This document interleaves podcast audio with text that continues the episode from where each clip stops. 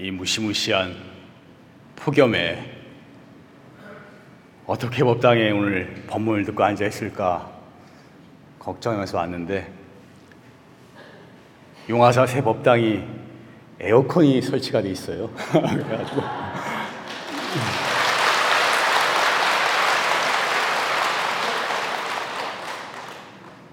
그래서 지금 법당을 새로 짓고 처음 여름이라 그래서 들어와 보니까 용화사 법당이 바깥보다 훨씬 시원하고 쾌적합니다. 어디 갈 데 없으시면 용화사 법당에 와서만 계셔도 피서가 저절로 되지 않을까 하는 생각이 들었습니다.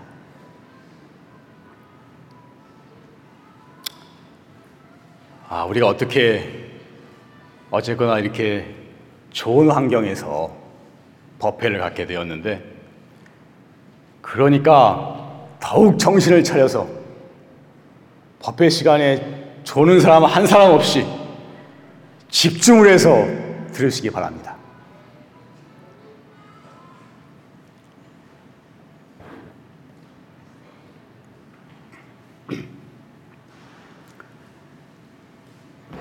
같이 한번 합장해 볼까요?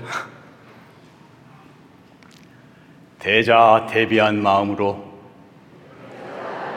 아니, 따, 따라 따, 아니, 따, 따라해 봅시다 그러면. 따라 다시 따라 따라할 마음 없었는데 따라해 보자고 그러면. 다시. 대자 대비한 마음으로. 모든 중생을 내 몸처럼 사랑하고 존중하라고 가르치신 거룩하신 고타마 시타르타 서강원이 부처님께 귀의합니다.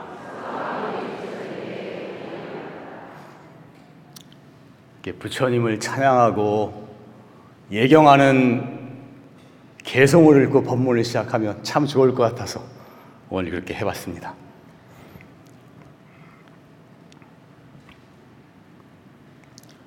법화경에 나오는 부처님 전생 이야기입니다. 법화경 상불경 무살품에 서가모니 부처님 전생 이야기가 나옵니다. 상불경 무살 많이 들었을 거예요. 상불경 항상 항상 상자에 불경 가벼울 경자입니다. 남을 가벼이 여기지 않는다.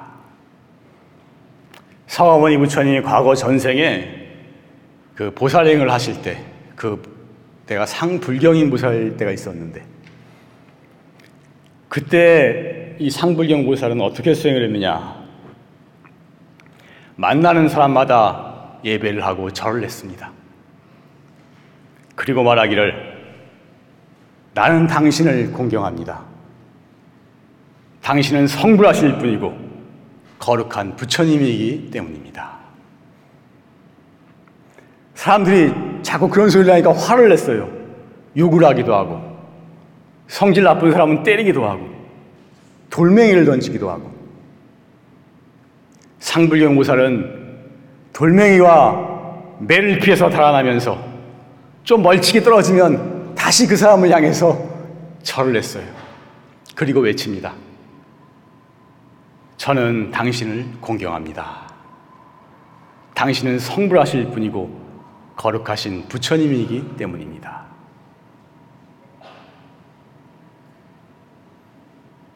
상불경 보살이 이와 같이 다른 사람을 모두 다 부처님처럼 공경한 공덕으로 그 공덕으로 성불하였다. 이렇게 법화경에서는 말씀하고 계신 것입니다.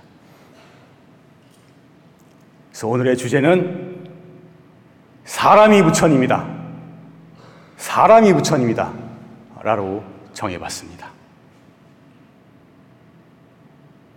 모든 사람이 다 부처님이라는 것, 모든 사람이 본래부터 완전 무결한 모든 것을 갖춘 부처님이라는 그 사실, 그것이 다 불교의 시작이고 불교의 끝이라고 할 수가 있는 것입니다.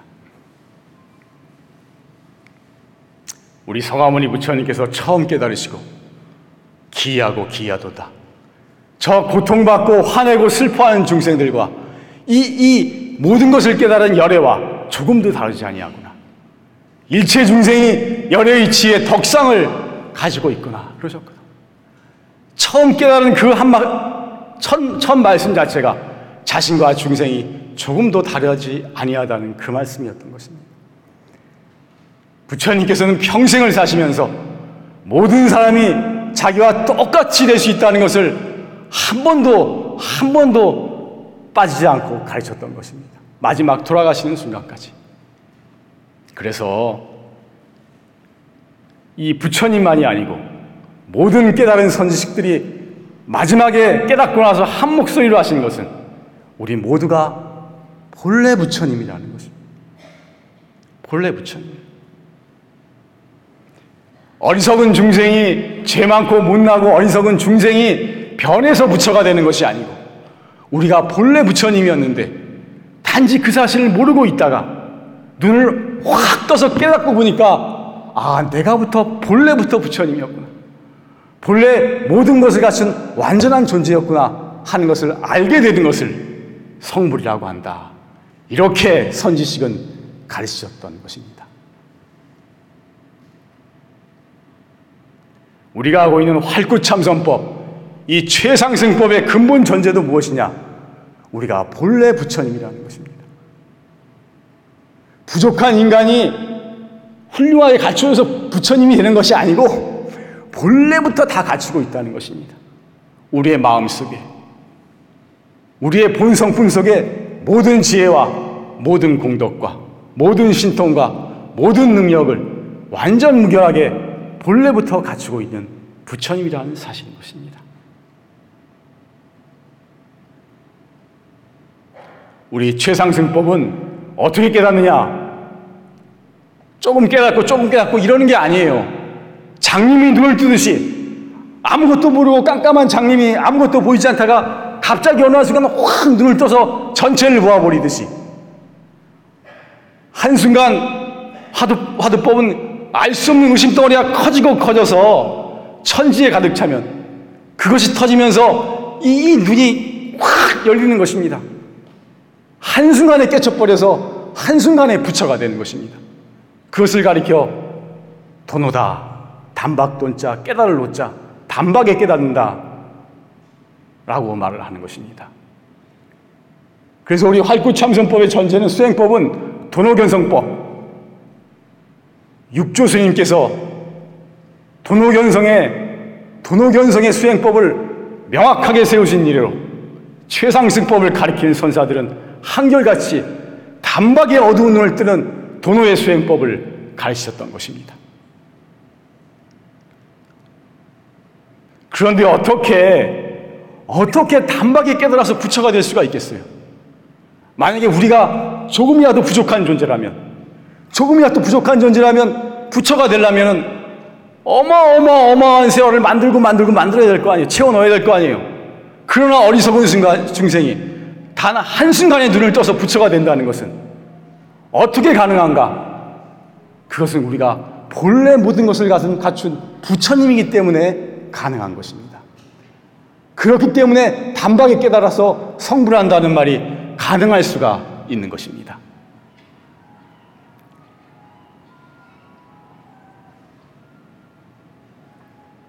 우리는 바로 오늘 큰 스님 법문에도 나왔지만 우리가 본래부터 부처님이라는 그 사실을 확실하게 묻는 것을 바른 신심이라고 한다. 그러셨던 것입니다. 한번 따라해 봅시다. 사람이 부처님이다. 우리가 본래부터 모든 것을 갖춘 완전 무결한 부처님이기에 단박에 깨쳐서 성불할 수 있는 것이다.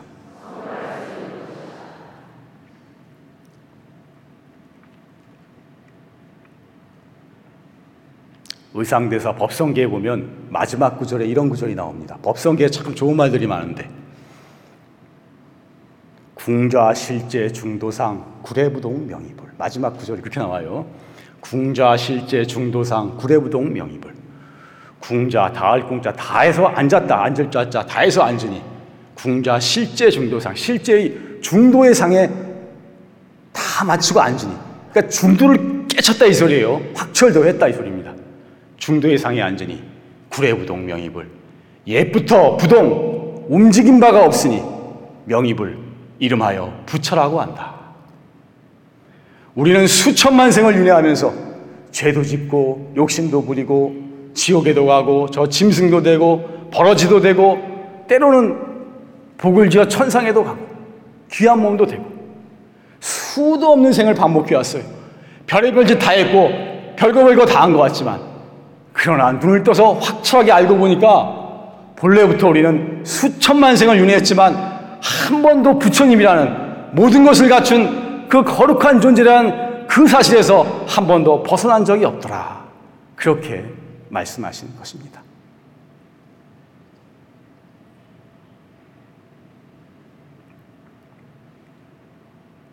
그래서 우리가 본래부터 부처님이기에 우리 모두가 본래부터 거룩한 존재이기에 먼저 우리는 자기 자신을 사랑하고 존중할 줄 알아야 하는 것입니다. 내가 쓸모없는 인간이다. 내가 누구한테 도움이 되겠나? 이런 식의 생각을 가진 사람은 참으로 어리석은 사람입니다. 이렇게 이런 생각을 가지는 사람은 세 배로 빨리 늙는데요. 세 배로. 여러분 빨리 늙, 늙고 싶지 않죠? 그러니까 자신을 사랑하고 자신을 존중해야 됩니다. 나는 거룩한 부처님이고 참으로 중요한 사람이고 수많은 사람에게 도울 수 있다는 그런 용기와 희망을 가지고 살아야 하는 것입니다. 그래서 내가 부처님임을 믿는다면 나에게 절망이란 없는 것입니다. 어떠한 난간도 헤쳐갈 수가 있는 것입니다.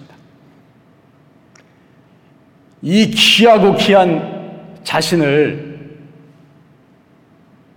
더더구나 자살을 한다든지 그런 일을 해서야 되겠습니까? 제가 이 말을 할까 말까 망설였다가 하는데 얼마 전에 그 사회적인 약자들 고통받는 사람들 편에 서서 평생을 그래도 정의롭게 살았다고 느껴지는 한 정치인이 투신을 했습니다. 제가 뭐 그쪽 정당을 지지하고 전 그런 건 아닌데 그분의 삶이 그래도 상당히 종교할 면이 있다 이렇게 생각을 하고 있어서 그 소식을 듣고 좀 충격을 받았어요. 그런데 참 그분이 자신의 계속 거짓말을 해야 되는 자기 양심에 너무나 힘들어서 그랬는지는 모르지만 절대로 그런 극단적인 선택을 해서는 아니 되는 것입니다. 제가 누차 말씀드리지만 죽는다고 끝나는 게 아니에요. 죽음은 끝이 아니에요. 우리의 마음은, 우리의 생명은 죽을 수도 없고 없어질 수도 없는 것입니다. 우리는 영원한 생을 살아야 하는 것입니다. 죽어서 모든 것이 끝난다면 힘들면 다 죽어버리면 돼. 수행할 것도 없어요. 뭐 경찰이나 잡히지만 않으면 자기 쾌락만 탐하고 살면 돼요. 살아서.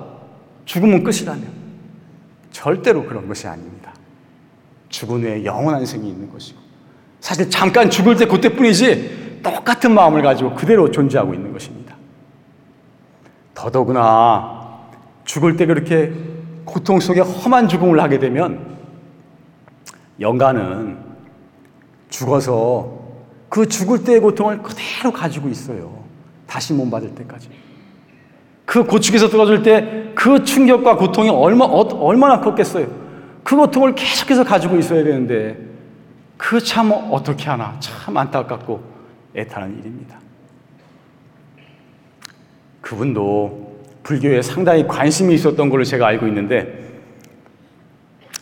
참 용화사는 못, 못 오더라도 인터넷으로 제 법문이라도 좀 들었으면 제가 이런 생각까지도 해봤어요. 그러면 그 극단적인 선택은 하지 않았을 텐데 이런 생각까지 해봤습니다.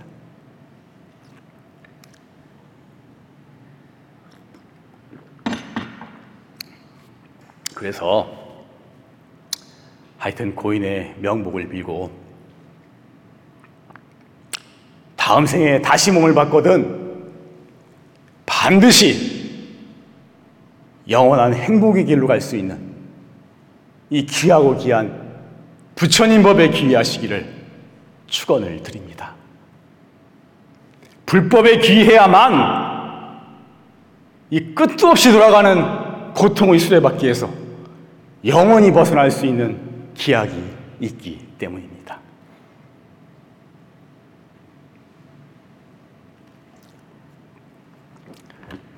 아, 잠시 옆길로 갔습니다.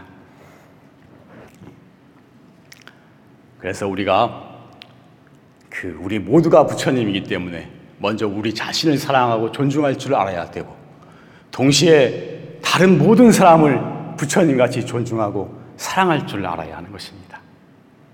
사실 알고 보면은 모든 사람이 다 살아계신 부처님이고 모든 사람이 다 살아계신 하나님이고 모든 사람이 다 우주의 주인인 것입니다. 바깥에 멀리 하나님이 계시고 부처님이 계신 것이 아니고 내 마음속에 내 안에 계신 것이고 동시에 주변에 다 이렇게 살아계신 부처님이 계신 것입니다. 이것을 바른 견해라고 하는 것이다. 정견이다, 바른 견해라고 하는 것입니다. 그래서 이 법당에 계신 부처님도 아주 훌륭한 모습으로 앉아 계시지만 사실은 알고 보면 웃고 울고 기뻐하고 우리에게 다정하게 얘기도 해주고 때로는 성질도 부리고 이 옆에 계신 부처님이 진짜로 살아계신 부처님인 것입니다. 그래서 다른 사람을 다 부처님 같이 느끼고 그들을 다 부처님처럼 존중할 수 있으면 그렇게 인격화가 되어 있다면 그 사람은 불교, 수행이 다 이루어진 사람이라고 말할 수가 있는 것입니다. 부처님 같이 되어야만 사실은 그렇게 모든 사람을 다 그렇게 부처님처럼 존중할 수가 있게 되는 것입니다.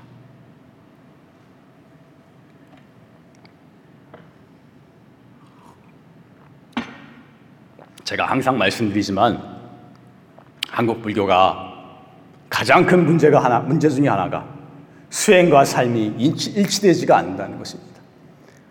10년을 하건 20년을 하건 30년을 선방에 앉아 있어도 인격의 변화가 없다는 것입니다.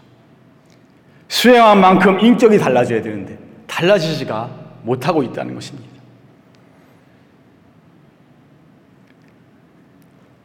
도가 높은 분이라고 존중을 받고 인간을 받았다는 말 설사 들었다 할지라도 집착이 강하고 아상이 있어서 남을 무시하는 마음이 조금이라도 있다면 저는 그분의 공부를 인정할 수가 없는 것입니다.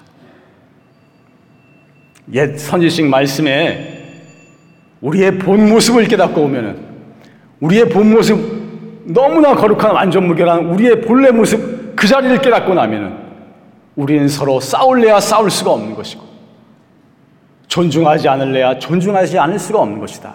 그러셨어요. 이렇게 다 거룩한 부처님들인데 어떻게 싸울 수가 있고 어떻게 남을 무시할 수가 있겠습니까?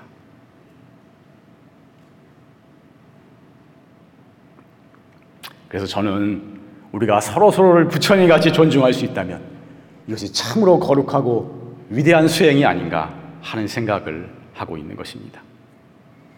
우리의 삶을 떠나서 도가 없는 것이고 우리의 삶을 떠나서 수행이 없는 것입니다. 일상의 삶 속에서 수행의 실천이 깊어져야만 하는 것입니다. 평소 생활은 엉망으로 하면서 남들한테 함부로 대하고 함부로 성질 부리고 함부로 말하고 그러면서 뭐 수행을 말하고 도를 말하고 이것은 어불성설인 것입니다. 말도 안 되는 소리인 것입니다.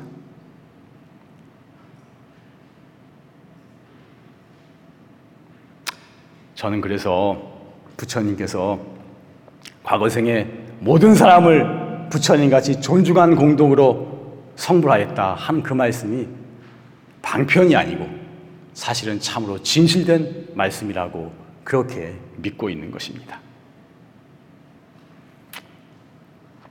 이것도 한번 따라해 봅시다. 우리의 본 모습은 아 다시 우리의 본 모습을 깨닫고 보면 싸울래야 싸울 수 없으며 다른 사람을 존중하지 않을래야 존중하지 않을 수 없는 것이다.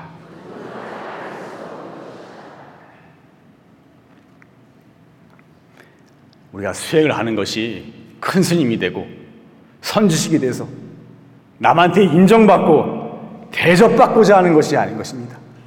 이런 생각을 가지고 하는 사람들도 있어요. 처음에는 제가 과거를 반성해 보니까 나도 예전에 그런 생각이 좀 있었던 것 같아요. 돌을 깨치면 큰 스님이 되고 남한테 존중받고 그렇지 않을까. 이건 참 초보 수행자의 어리석은 생각인 것입니다. 그것이 아니고 사실은 내가 이렇게 수행을 해서 도를 이루고자 하는 것은 남에게 대접받고 인정받고 공경받고자 하는 것이 아니라 사실은 모든 사람을 부처님처럼 그렇게 대접하고 공경할 수 있는 마음 자세를 갖추기 위해서 이 수행을 하는 것입니다.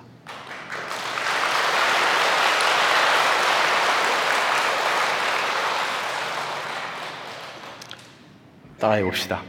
수행은 큰 스님이 되고 선지식이 되어 인정받고 대접받고자 하는 것이 아니다. 모든 중생을 부처님으로 대접하고 공경할 수 있기 위해서 하는 것이다.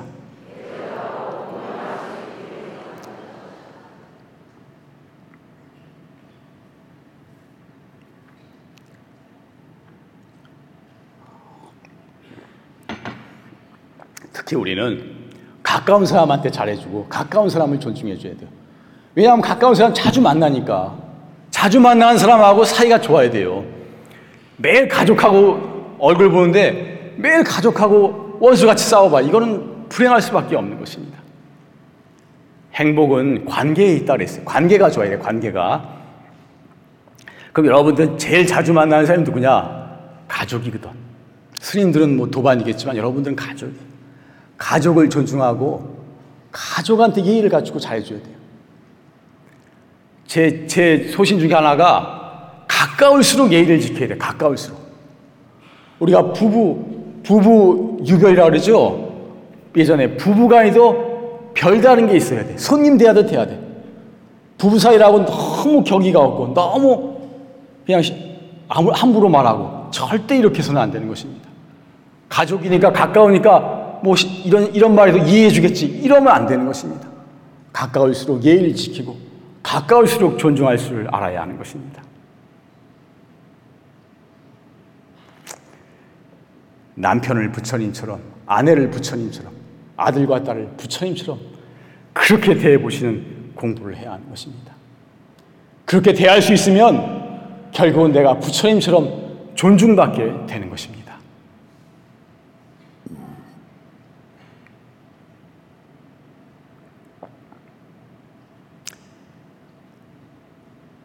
오늘 집에 가서도 남편을 대할 때 부처님처럼, 아내를 대할 때 부처님처럼, 자녀들을 대할 때도 부처님처럼. 이게 웃은 소리가 아닌 것입니다. 웃는 분인데 이거 웃을 일이 아니고 진짜.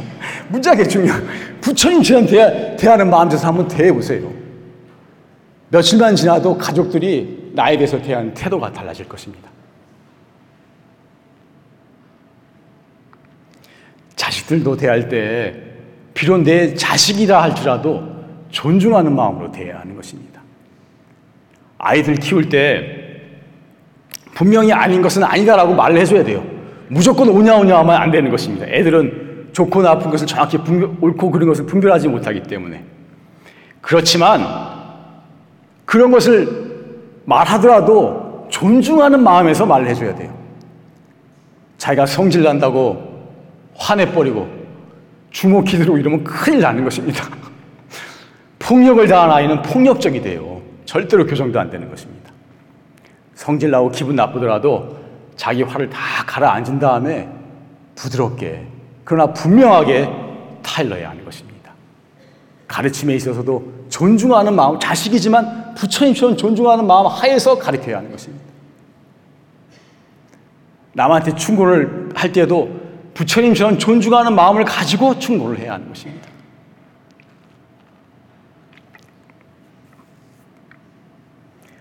보살선방, 시민선방에 계신 분들도 옆에 있는 도반이 얼마나 소중해요. 이분들이 있으니까 이 선방이 돌아가고 이분들이 있으니까 같이 공부할 수가 있는 거잖아요. 같이 있다 보면 짜증나고 꼴보기 싫을 때가 있지만 다 거룩한 부처님이라고 생각하고 존중하면서 살아야 하는 것입니다. 또 한 가지 말씀드리고 싶은 것은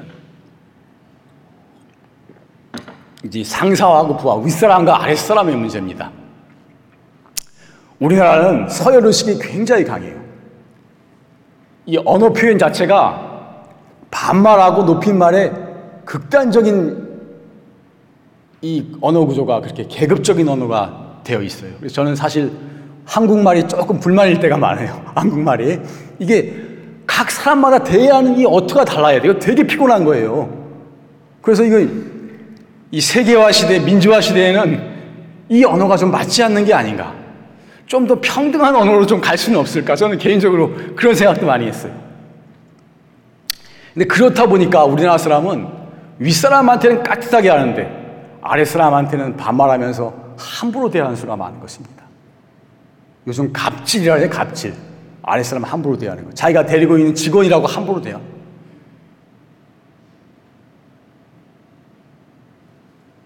사실은 그 뭐 회사에 있더라도 회사의 사장이나 회사의 청소부나 하는 역할이 다를 뿐이지 다 회사를 위해서 중요한 일을 하고 있는 거예요. 그 사람들 없으면 안 되는 거예요.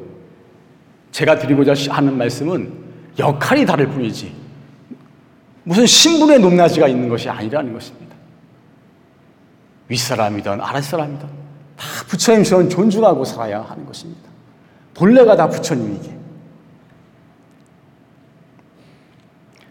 잘난 사람도 못난 사람도 부처님이 잘난 사람만 부처님이 아니고 못난 사람도 부처님. 아픈 사람 배고픈 사람도 다 부처님. 나에게 잘해주는 사람만 부처님이 아니고 스트레스 주고 미운 사람도 부처님이에요. 나한테 잘해주는 사람만 잘 대해주고 나한테 미운 사람은 잘 대해주기가 어렵죠. 그거 잘 대해준다면 공부가 다 된 것입니다 그렇지만 그 사람도 사실 알고 보면 다 부처님이라는 것을 알고 존중하는 마음을 가질 수가 있어야 되는 것입니다. 이것이 공부하는 사람의 자세인 것입니다. 나에게 웃는 사람도 부처님이고, 나에게 화내는 사람도 부처님인 것입니다. 나에게 화나, 화내고, 나에게 성질 부리는 사람을 부처님처럼 존중하려면, 그것은 일반 사람은 불가능한 일이지만, 우리 수행하는 사람은 한 생각 돌리는 연습을 많이 했기 때문에 그렇게 할 수가 있는 것입니다. 이것이 일반 사람과 수행하는 사람의 근본적으로 다른 것입니다. 우리는 설사 나고 괴롭고 힘들고 믿고 짜증나더라도 한 생각 탁 돌려서 그 마음을 바꿀 수 있는 힘이 있는 것입니다. 그것이 수행자의 힘인 것입니다.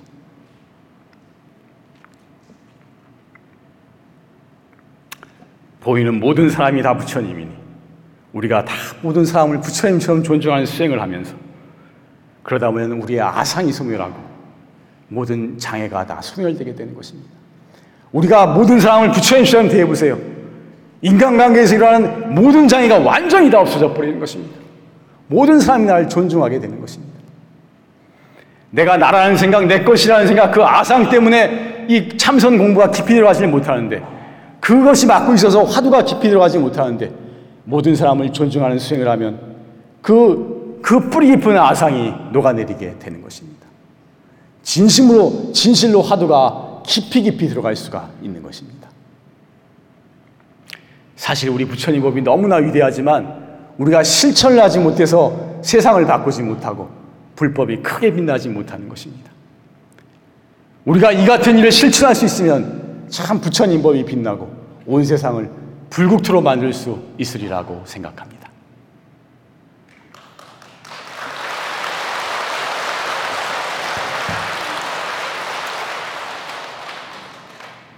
그래서 여러 큰 스님들 법문도 좀 참조하고 제가 문구도 좀 다듬고 해서 이, 이, 이 오늘 법문을 요약한 이 문구를 하나 만들어 봤습니다. 마지막으로 크게 따라하면서 법문을 마치겠습니다. 뭐 따라하라 그러니까 뭐, 뭐 유치해 보인다고 생각하는 건지 자기는 자기는 다 안다고 생각하는지 안 따라가는 분이 계신데 그게 어리석은 생각이 저는 우리는 머리로는 다 알잖아요. 머리로 알지만 실천이 안 되니까 공부가 안 되는 거잖아요. 큰 스님 법문 다 들어보세요. 맨날 똑같은 말이야. 그거 나 머리로 다 알아요. 몰라서 우리가 법문 듣는 게 아니잖아요. 이게 가슴의 세계에서 실천하기 위해서 듣는 거거든. 오늘 법문 듣고 그냥 가버리면 여러분 법당 나가면 다 잊어버립니다. 이거 실천할 마음이 안 생겨요.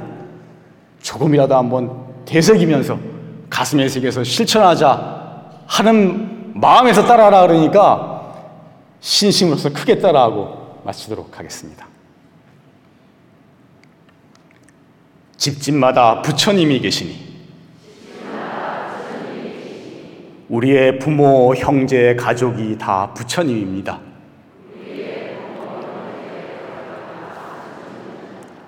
그 부처님들을 받들고 존중합시다. 거리마다 부처님이 계시니 아파하는 자, 배고파하는 자가 다 부처님입니다. 그 부처님들을 받들고 존중합시다. 이웃 부처님, 도반 부처님, 나이든 부처님, 젊은 부처님, 윗사람 부처님, 아랫사람 부처님, 잘난 부처님, 못난 부처님, 기뻐하는 부처님, 슬퍼하는 부처님, 화내는 부처님, 웃는 부처님, 눈에 보이는 모든 사람이 부처님이니 이 한량없고 끝도 없는 부처님들을 영원에서 영원히 다하도록 서로 서로 받들고 존중합시다. 네, 마치겠습니다.